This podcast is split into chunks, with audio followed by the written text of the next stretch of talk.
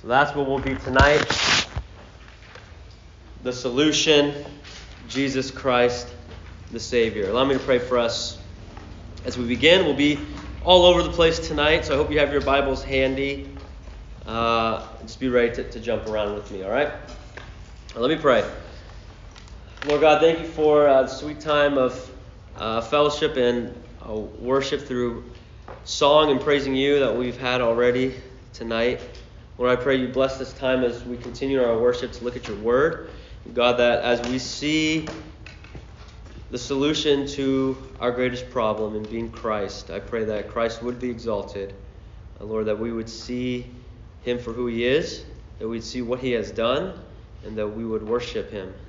Lord God, I pray that you would work in our hearts, teach us, convict us, and change us tonight. Lord, we ask in Christ's name. Amen. Uh, I don't think anyone in this room has done this unless you've done it by yourself, but for many years, TYG has been a part of something called the 30 hour famine. Has anyone heard of the 30 hour famine? Okay, has anyone participated in the 30 hour famine? Okay, oh yeah, I guess so. I guess yes. Some of you guys did maybe when you were just starting in, ju- in junior high, yeah? Yeah. Uh, so what 30 hour famine is and was, and what we used to do, in case you don't know by the name, you don't eat for 30 hours. Uh, and with it, you raise money. Uh, short, long story short, you, people sponsor you to not eat for 30 hours. They give you money, and you give that money to an organization that gives it to poor, starving people around the world. Okay.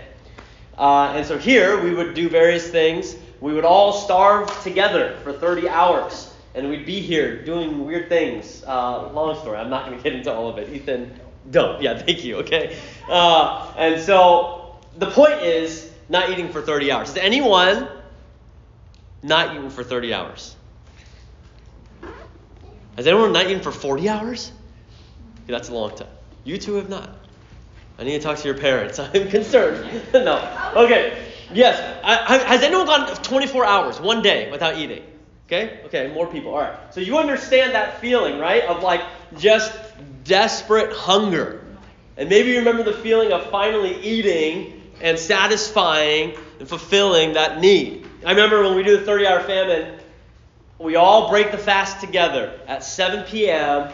Saturday night. It's been 30 hours. We're all hungry. We're all cranky. And usually it's something like spaghetti that we eat, right? And like that spaghetti is like the best spaghetti you've ever had, even though it's literally just like canned like tomato sauce and like mushy noodles. But it's so good because we haven't eaten for 30 hours. You're like, oh, I'm so satisfied. Even sometimes, like we would only eat like beans and rice. Like that's that's what we get to eat after the 30 hours. Or we get to eat like dry cornflakes. Like, but even those dry cornflakes were just so good because you haven't eaten for 30 hours.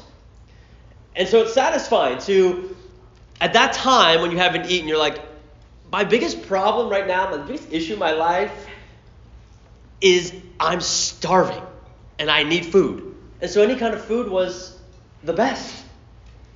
Maybe you guys have had similar things where you're like dying of thirst, even though no one's been dying of thirst. But you're like, oh, it's 80 degrees outside. It's so hot. And so, like, you, I remember one time I was playing outside. I was really young.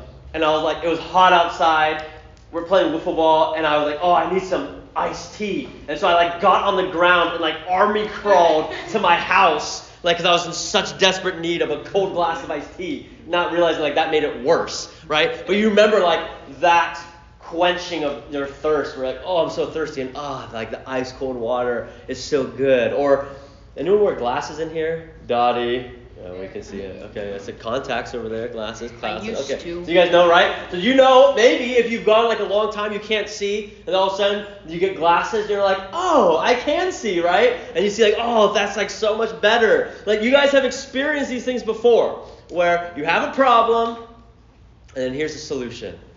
And when you have that solution, you're like, oh, there's that relief of that problem being gone.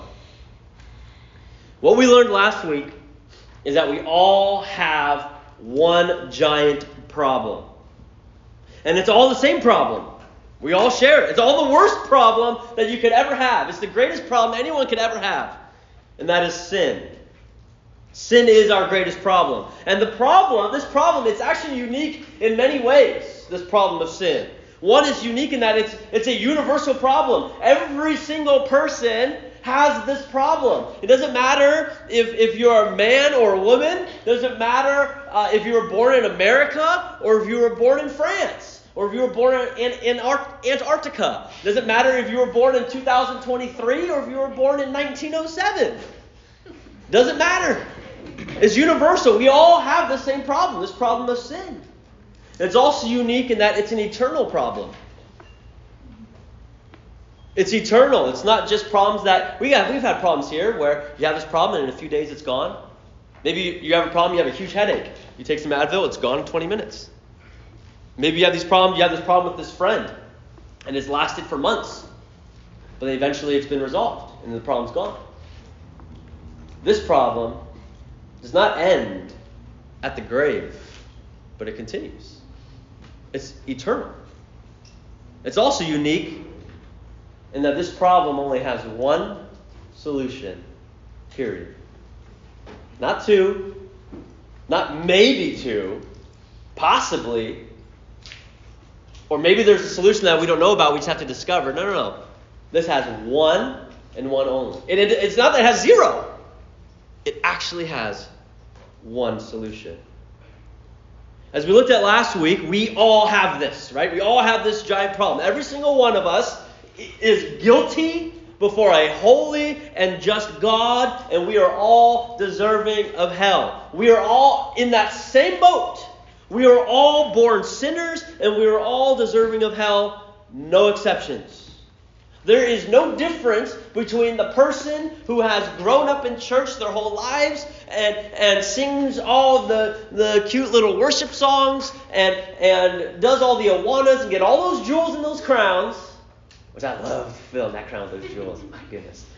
There's no difference between that person and the gangster on the street who is murdering people and wants nothing to do with God. Both of those people are equally deserving of hell. No difference. Because you have sinned against God, we saw last week that your wage, what you earned, is eternal death. That's what you've earned for yourself. This is the problem. You are a sinner facing eternal judgment and wrath from a holy and just God. And the problem is that you are at war with God, that you are separated from eternal joy and satisfaction in Him. This is your greatest problem. There is no greater problem you could possibly face than this. Some people just started school and they think, oh no, my biggest problem is this teacher. My biggest problem is this person at school. Or maybe you're going to start school in a couple weeks and you're like, oh, my biggest problem is going to be this class because I hate science class or whatever it might be. Ethan, you're like, yep, I'm starting a couple weeks. Sorry, Ethan. And you think you have all these big problems, and they may, may very well be big problems. Maybe you say, look, we're going through some financial problems. I don't know how we're going to pay the bills this next month. I don't know how we're going to pay for food. That's a big problem. You may say, My grandma is dying from cancer. She might die in the next week. That's a big problem. And I'm not minimizing that at all. But I am saying none of that is your greatest problem. Not even close. Your greatest problem, if you are not in Christ, that is, is that you are at enmity with God and his wrath is hanging over your head. Well, tonight we talk about the solution. Last week we kind of left with, "Uh oh, this is bad." So I said, "You got, you have to come back next week so you can hear the solution." well, you guys are back, but there are people that are not. Oh no, they have to hear this. You have to know what is the solution to our greatest problem. And so tonight we're going to look at that solution, the solution that we that we need. And then we're going to spend a lot of our time looking at who that solution is, which is Jesus Christ. So those are going to be our two main points that we're looking at the solution we need, and then the solution being Jesus Christ. Okay? That's where we're going. So, first, the solution that we need. Two subpoints for this. In the solution that we need, the first is that we cannot create our own solution. We cannot create our own solution. See, our natural human tendency is to try to do something ourselves to help ourselves. We want to believe, I can do it. I can do it myself. We want to believe that we are good enough. That there must be something I can do to cause God to look in my direction. Something. Certainly, the, the person who goes to church every week deserves God's love more than the one who, who hates God and wants nothing to do with Him, is what we might think. And so we want to be that person. We want to be the person that is in line and has the best chance for God to direct His gaze upon me. We think there must be something we can do, even if it's just a little bit, to cause God to love us. The Bible says that there will never be any good that you can do to make yourself right before God. Do you understand that? You understand? There's nothing you can do to make yourself right before God. You cannot do it. It is impossible. There is no way. There is not a chance. There's not even a little bit of a chance that you can do to cause God to love you or to make yourself right before Him. Nothing that you personally can do. And oftentimes, I think people in the church fool themselves. They think that they, they're saved for all the wrong reasons. That they think they're saved because of their church attendance. They think they're saved because they've said and done the right things. I won't share my, my whole salvific testimony with you, but that's a big part of my testimony. Is that growing up, I thought I was a Christian. I just thought that's just who I was. Of course I'm a Christian. I'm in a Christian family. My Christian is Christian. My Christian is Christian. My family is Christian. My family is a Christian family. That my, my dad was a pastor. We, we went to church. We did the things we were supposed to do. Of course I'm a Christian. Why would I not be a Christian? What else would I be? Is what I thought. And it wasn't until I was about your age, maybe a little younger, I was 11, that I realized I'm not, it's not actually my own faith, my, my own salvation, my own relationship with God. It's just that of my parents. But I thought everything that I was doing up to this point made me right with God. See, we seek to make ourselves our own solution. In fact, that's the message of every, I'm saying, every other religion. That they all preach a religion of works. And it's a false religion. And some disguise it better than others, but it all comes down to you. It's about what you can do to make yourself right before God. And people fall for it. Because we want to know, well, how can I earn God's love? And the answer is nothing. There's nothing you can do to save yourself. You are, as the Bible would say, dead. The Bible will describe you as you are spiritually dead. Some of you may have been around at TYG for Mr. Dead Guy, but since it's junior high, maybe not. Okay, you remember Mr. Dead Guy? Oh, Mr. Dead Man. Thank you, Mr. Dead Man. Yeah, Mr. Dead Man Imagine, we're talking about physically dead. Imagine there was a dead guy just laying here in the middle of the room, right here in front of me. And you guys would be like, what? That's gross. What is he doing there? I agree. I would not want a dead man just laying here. But let's imagine Mr. Dead Man's here. And Ethan goes, Don't worry, guys. I know what to do. I just need to give him some water. He's a little dehydrated. So he tries to give him water. What's Mr. Dead Man going to do? Get wet. Nothing. He's going to get wet. That's it. Will he drink it? No. No. Will he get better? No. And then Miguel's like, Ethan, he, clearly he needs Advil. My mom has Advil. Trust me. So he goes and gets Advil. What's Mr. Dead Guy going to do? Is he going to be like, oh, thanks for that, Miguel. That was helpful. Is he going to say anything? No, why would he not say anything? Because he's dead. And then let's say, you know what? All right, none of that worked. Now it's 10:30 at night. He's still there. And we're like, maybe he'll be better by next week. So we all leave. And we come back. The janitor vacuums around him. Sunday, everyone just steps over him. Well, come Wednesday, Mr. Dead Man's still here. So then Arden's like, I'll wake him up, and he starts slapping him across the face. What's Mr. Deadman going to do? Nothing. nothing. Well, would anyone be surprised that Mr. Deadman's still there? Yes. I mean, you might be surprised because there's a dead man there. But everyone's surprised that he's not responding. No. Why? Because he's dead. He's dead. He can't respond. Now, that's a physical dead person. The same thing is true for us spiritually. The Bible describes us as saying that we are spiritually dead. And so we cannot expect a different outcome for a spiritually dead person as we would a physical dead person.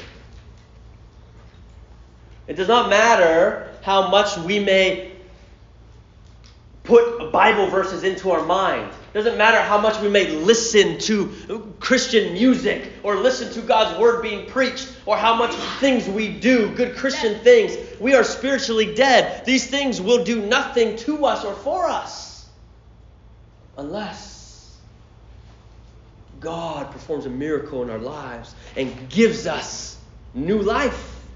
You see, the only way a physically dead person can actually come to life is through a divine miracle from God. God has to say, Awake, rise! And this dead person will rise.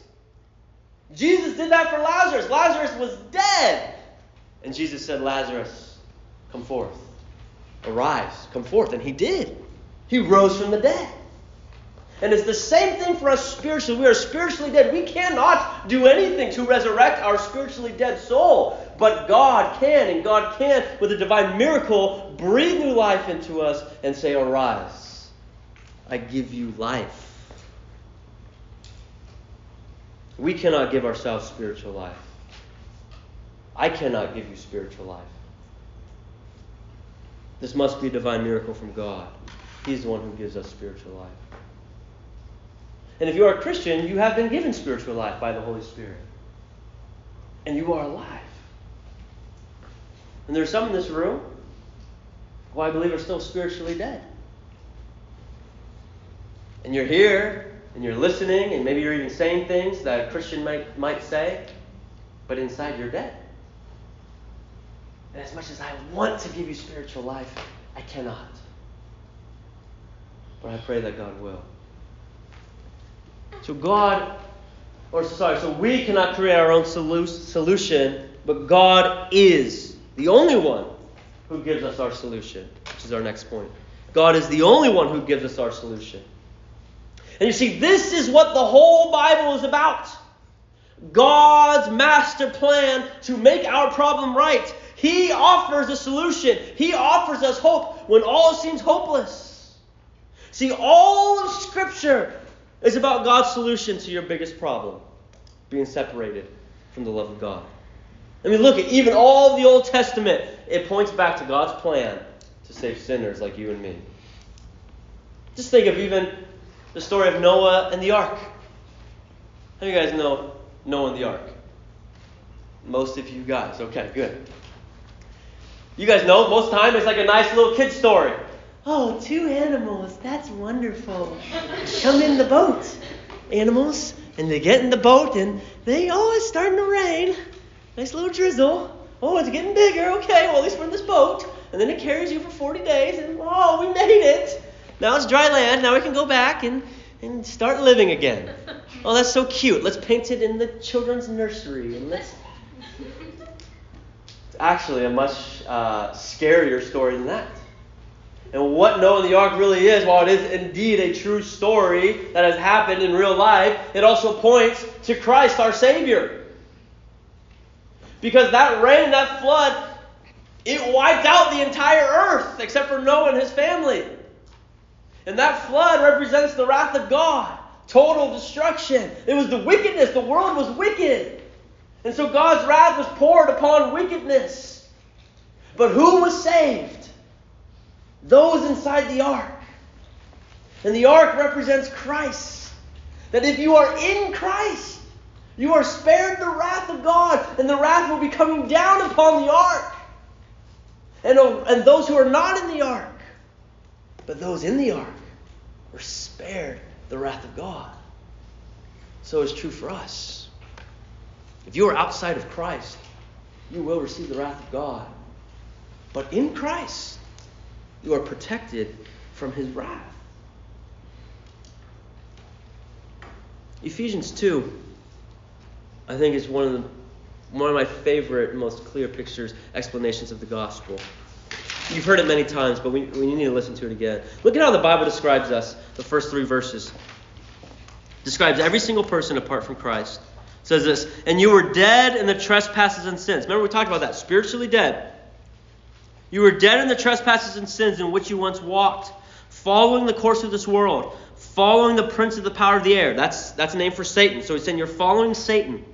The spirit that is now at work in the sons of disobedience. Listen to this in verse 3. Among whom we all, not we all except people that go to church, not we all except homeschoolers, not we all except Americans. It says we all once lived in the passions of our flesh, carrying out the desires of the body and the mind, and were by nature children of wrath like the rest of mankind. By nature, that's who we are. In our nature, children of wrath. That's our inheritance. We deserve God's wrath. But then look at this little three letter word in verse 4. It says, but, in verse 4. But God. But. That but is huge. You can laugh at that. I know you want to. it's a big butt. Now I want you to remember that big butt, okay? Now now you won't forget it. And I think it's one of the best words in the English dictionary, but. One T. Why? Why is this so great? Why? Why is this butt so great? That was unintentional, that one. Because it provides hope. That's why. It provides hope. Listen, it's like this. If you hear the plane crashed and went down, you're thinking, that's not good, that's bad news. But everyone is okay. Okay, it changes everything. Or someone says, the doctor says, you have cancer. Immediately you think, oh no. But it's treatable. Okay. You see, it changes everything. And so while this describes a horrible scenario for us and truth about us, it says, but God. It provides hope. It's great news. It says, but God, being rich in mercy, because of the great love in which He loved us, even when we were dead in our trespasses, made us alive together with Christ. It says, By grace you've been saved. We've been seated with him in the heavenlies. We've been shown immeasurable riches of grace and kindness in Christ Jesus. By grace we've been saved through faith, not of our own doing. It is a gift of God. See, God offers us hope.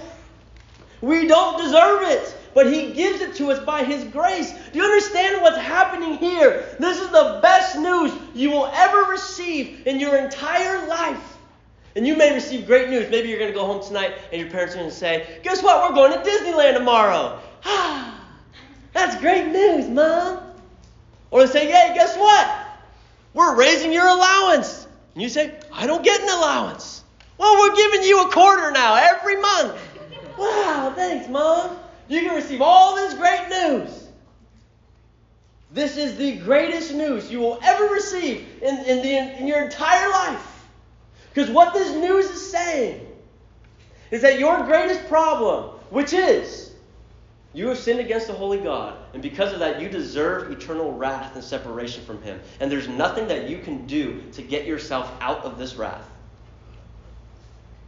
But God was rich in mercy and in His great grace and love, He gives you eternal life. That is great news. There's nothing better than that. You see, we have a great problem, but God offers a solution. And Jesus is that solution. Which is our next main point. Jesus is the solution. We're going to spend most of our time here even though time has just gotten away from us. What happened? Damon, you asked, Do you need more time for tonight? I said no. I take it back. But there's nothing you can do now. Sorry. Okay. First, and Jesus is the solution. Jesus lived a perfect life. He bore the sins of every Christian and he gave them his righteousness. This is so important. Every single piece of this. Jesus lived a perfect life. That's necessary. Jesus bore the sins of every Christian That's necessary. And he gave them his righteousness. That is necessary. What we call this is the great exchange. 2 Corinthians 5:21 says for our sake he made him, that's Jesus, to be sin, who knew no sin, so that in him, in Jesus, we might become the righteousness of God. Do you see what, what this, this verse is saying? It's saying Jesus knew no sin. He never once sinned. How many people can say that with Jesus? Okay, good. That was a test. Okay, good. Yeah, right? He, he never sinned. Imagine that. Imagine. Never once disobeying his parents. Never once thinking a bad thought, a sinful thought, saying words that he shouldn't have said, thinking things he shouldn't have thought. He grew up with siblings. Oh, siblings always make us sin. My goodness. He grew up with siblings. Yeah, he never sinned against them. He never sinned against anyone. And yet, he was treated as if he was the greatest sinner ever to live. Because he bore the wrath of all Christians. We have sinned greatly. We looked at that last week. And yet, through the gospel, we are treated as if we have never sinned. Because Christians are covered by the righteousness of Christ, His perfect, righteous life credited to our account. Even though we are guilty of our sin, Christ's righteousness covers our sinful life, and we are treated now as sinless. Do you see how backwards this is? Like this is this is the great exchange. This is how backwards this is. Is that because of what Christ has accomplished on our behalf, his perfect life is credited to our account, and our sinful life, in a sense, was credited to his. That he was treated as if he had sinned, and we are treated as if we had not sinned. And the reason that's even made possible is through the blood of Christ. How many of you guys know in the story of Moses the ten plagues? Okay, most of you guys. In the ten plagues, the last one. Do you remember what happened in the last one? Firstborn would die. Remember that? Yeah. And it was, it was known as the Passover. Became known as the Passover. And this, do you know why it's called the Passover? Don't know. Because he passed over. Yes! this is what happened, okay? The instruction was that you were to take, I believe it's the, the spotless lamb that you had, and dip hyssop, the plant, in its blood, and spread the blood over the doorpost, right? Like the frame of the door, right? The, the, the doorpost, covered it with the blood, and then go inside the house. And those with those without the blood over the doorpost, the spirit of death come in, and the firstborn would die. But those in which the blood was covering the doorpost, the spirit would pass over, and they would be spared, and they would not die. And so it's been known as the Passover. And again, this points to Christ. That Christ's blood covers us, that his righteousness covers us. See, blood needed to be shed, and Christ shed it. Christ shed his blood. He was that spotless lamb. And then which we are found in, covered by his blood, then the God's wrath will pass over us. But if you are not found in the blood of Christ, then the wrath in which you deserve, the wages of sin is death, will meet you. Are you found in Christ? Are you covered by his blood? Christ is the sacrificial lamb. He paid what we owed. He completely, completely wiped away our debt. He makes our debt zero dollars we owed millions and trillions of dollars. And He wiped it to zero. We no longer owe it. But He doesn't just leave us at zero. He doesn't just say, it's not just, hey, I owed, I owed you, God, a trillion dollars. And He says, okay, your debt is now cleared. You owe me nothing. It's not even that. But he adds billions and billions and trillions into our bank account. It's not just that we owed him and he made it zero, but it's that we owed him, he made it zero, and added the immeasurable riches of Christ into our account. See, not only did God save us from eternal debt in hell, but He gave us riches in heaven. It'd be one thing to remove our debts, but on top of that, He gives us His riches. Remember, we're the ones who sinned against Him. But now He gives us His righteousness. He gives us eternal life. He gives us communion with God. He gives us everlasting joy with Him. God is a just God. We looked at that two weeks ago. He is a just God. And for Him to remain just, our sins must be accounted for. He can't just say, oh, okay, I'll wipe it clean, and then I'll just give you a bunch of money. That's fine. This is not real money, by the way. I'm talking about spiritual riches. God has to be just. Our sins must be accounted for. And so this is why Jesus died in our place. He died as a substitute in our place. You see, Jesus' substitutionary, sacrificial death gives Christians life. That's our next point here. Jesus' substitutionary, sacrificial death gives Christians life. Substitutionary. He is our substitute. What is a substitute? What is a substitute teacher? I know homeschoolers still have substitute teachers, correct? No. They do not? No. Some. Some, some. You're like, no one comes in and bees my mom again. Some do, right? Yes? You've had substitute teachers. You guys know. So what's a substitute? Sure. Uh, person who takes the place of a teacher that who probably taught them sick or something. There you go. Okay, yeah, right? They they take the place of. Right? The substitute take the place of substitute teacher, take the place of that teacher for that day or whatever it might be. Christ is our substitute. He took our place. He took our place. If you're a Christian, he took your place in receiving God's wrath. And Jesus is the perfect substitute. You understand? Because he's the perfect mediator between God and man. Because he's fully God and he's fully man.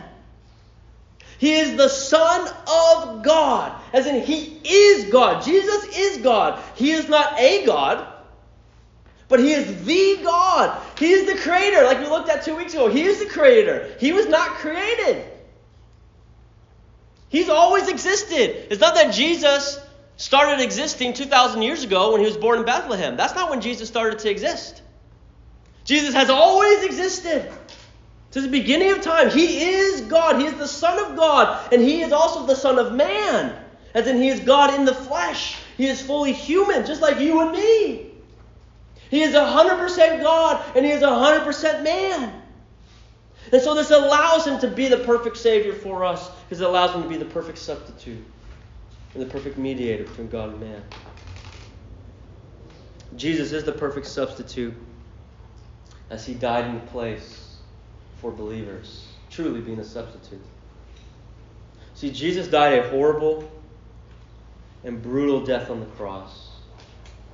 Really was uh, meant by, by the Romans to be just the worst thing you could possibly do to a human. The way in which you can make their life the most miserable and painful and excruciating, excruciating pain.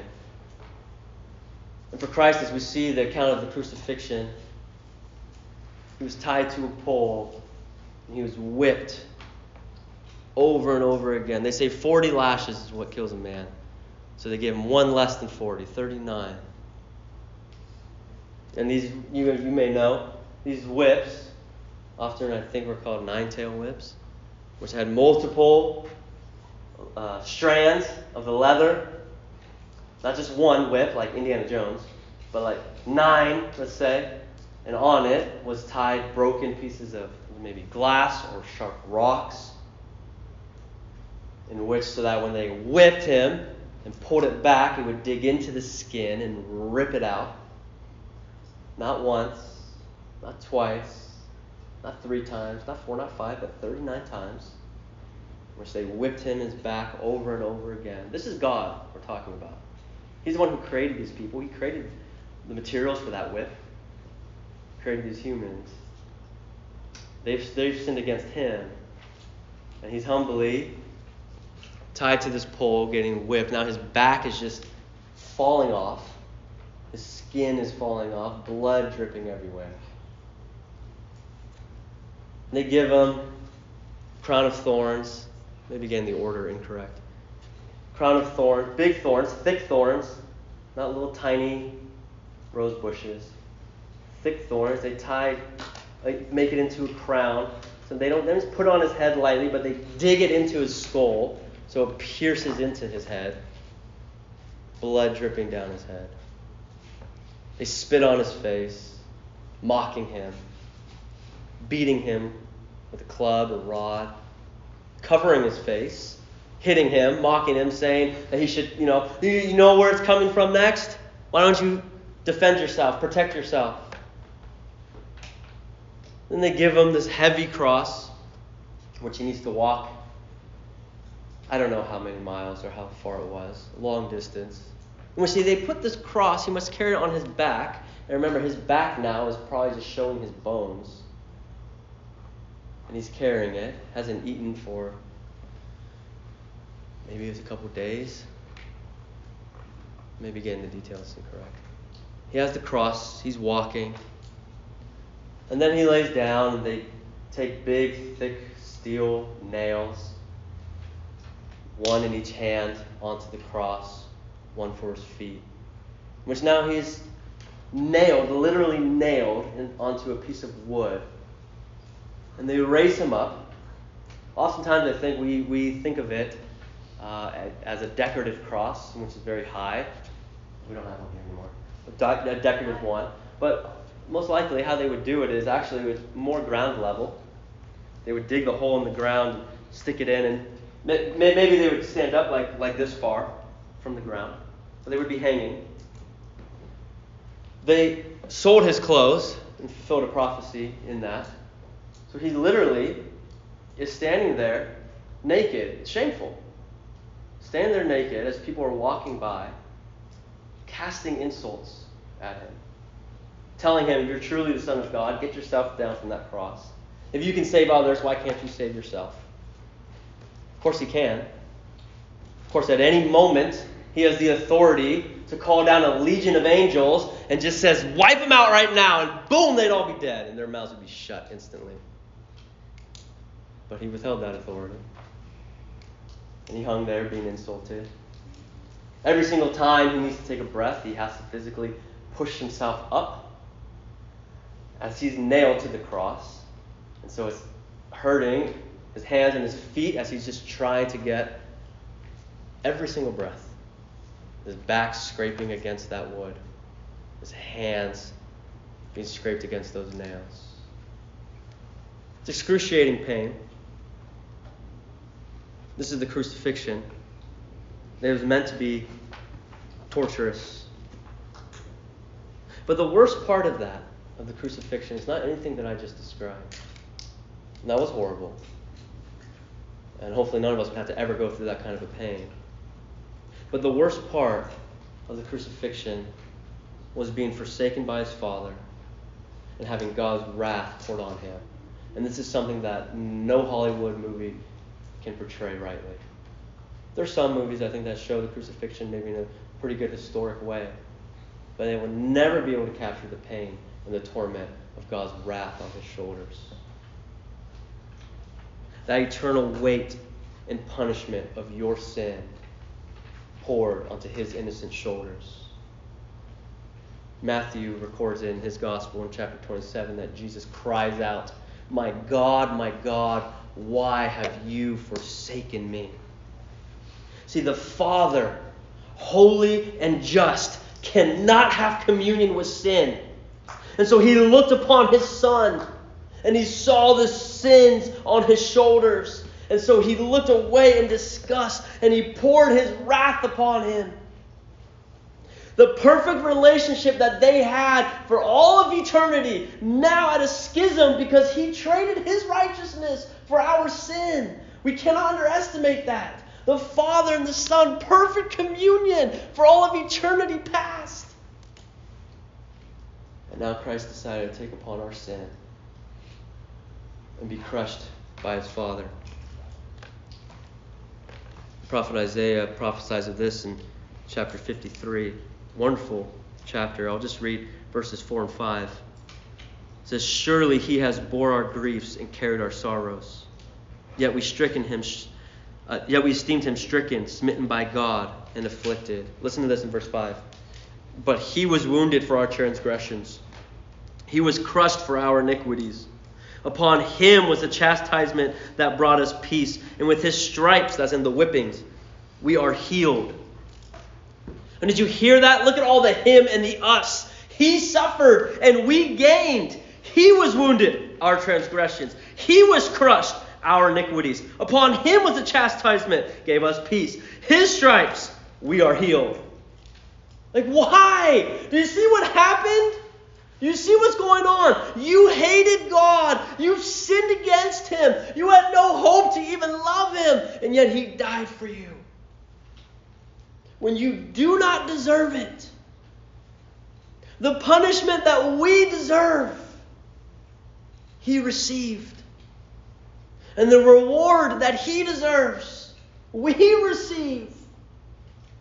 And because of this, because of what Christ accomplished on our behalf, we have the forgiveness of the Father, and we've been made alive in Him.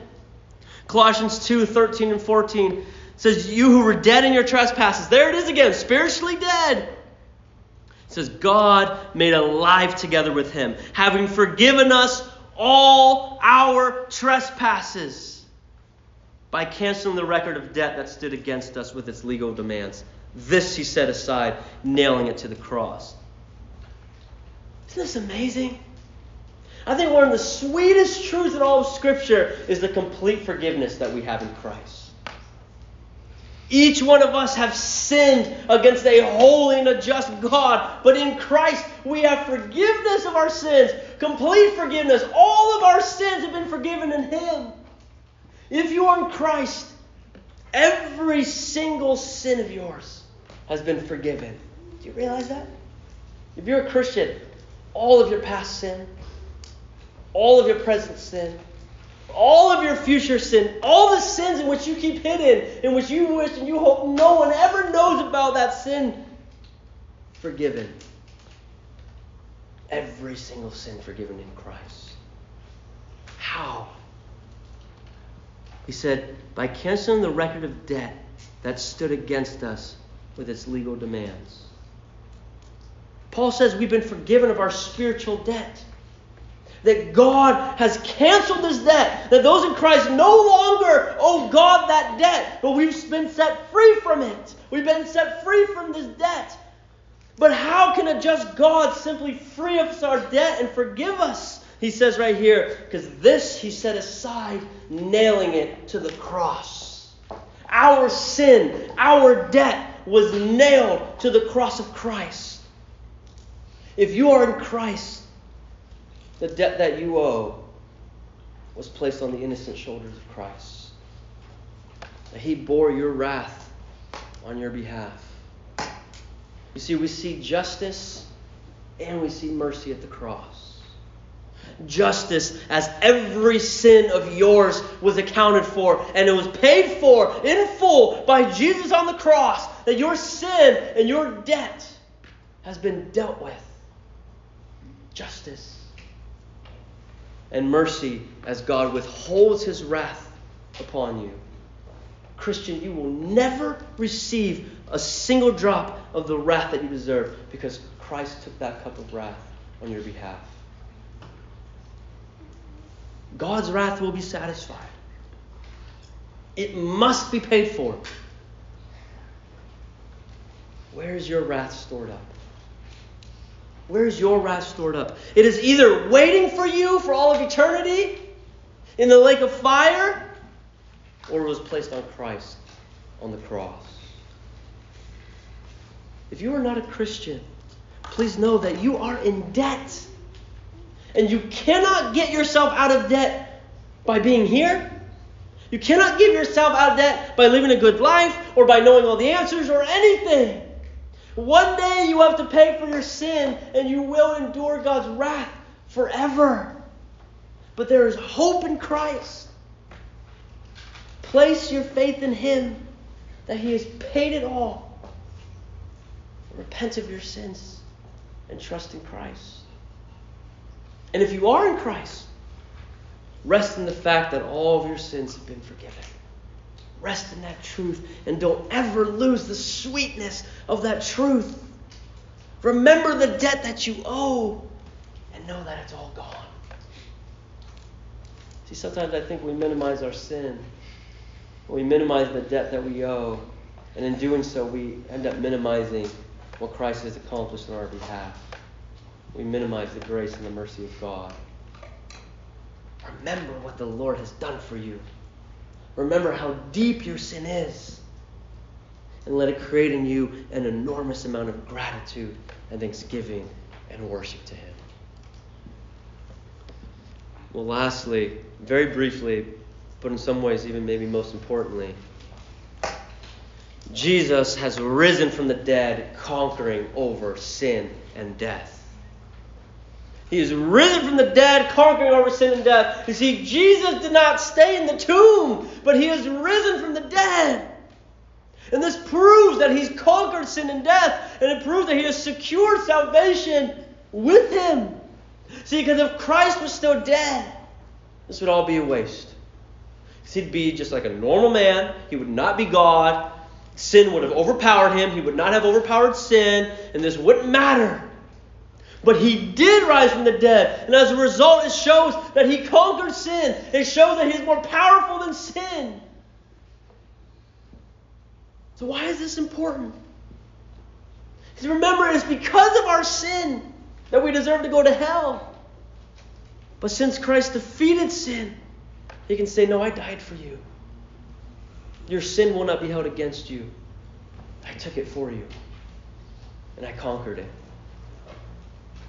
Because of the resurrection of Christ, we can confidently say we have eternal life in Him. And we therefore worship a living God.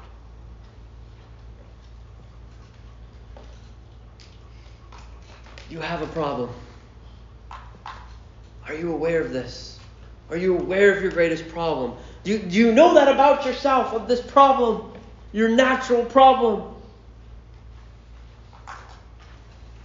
And whether you acknowledge it or not, it's still there. You know, you could have a cavity. Maybe some of you do. Brush your teeth. You could have a cavity and you could deny it, but it's still there. You go to the dentist and he could say, uh, You have a really big cavity. You're going to need to get that thing filled. And they're going to be like, I don't have a cavity. You know what you're talking about. I, I don't know. I'm fine. I don't need a filling.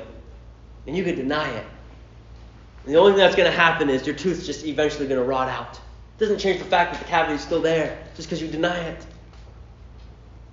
What's worse is that you can still be rotting in your sin and not be saved, and you could be denying it. It's still there.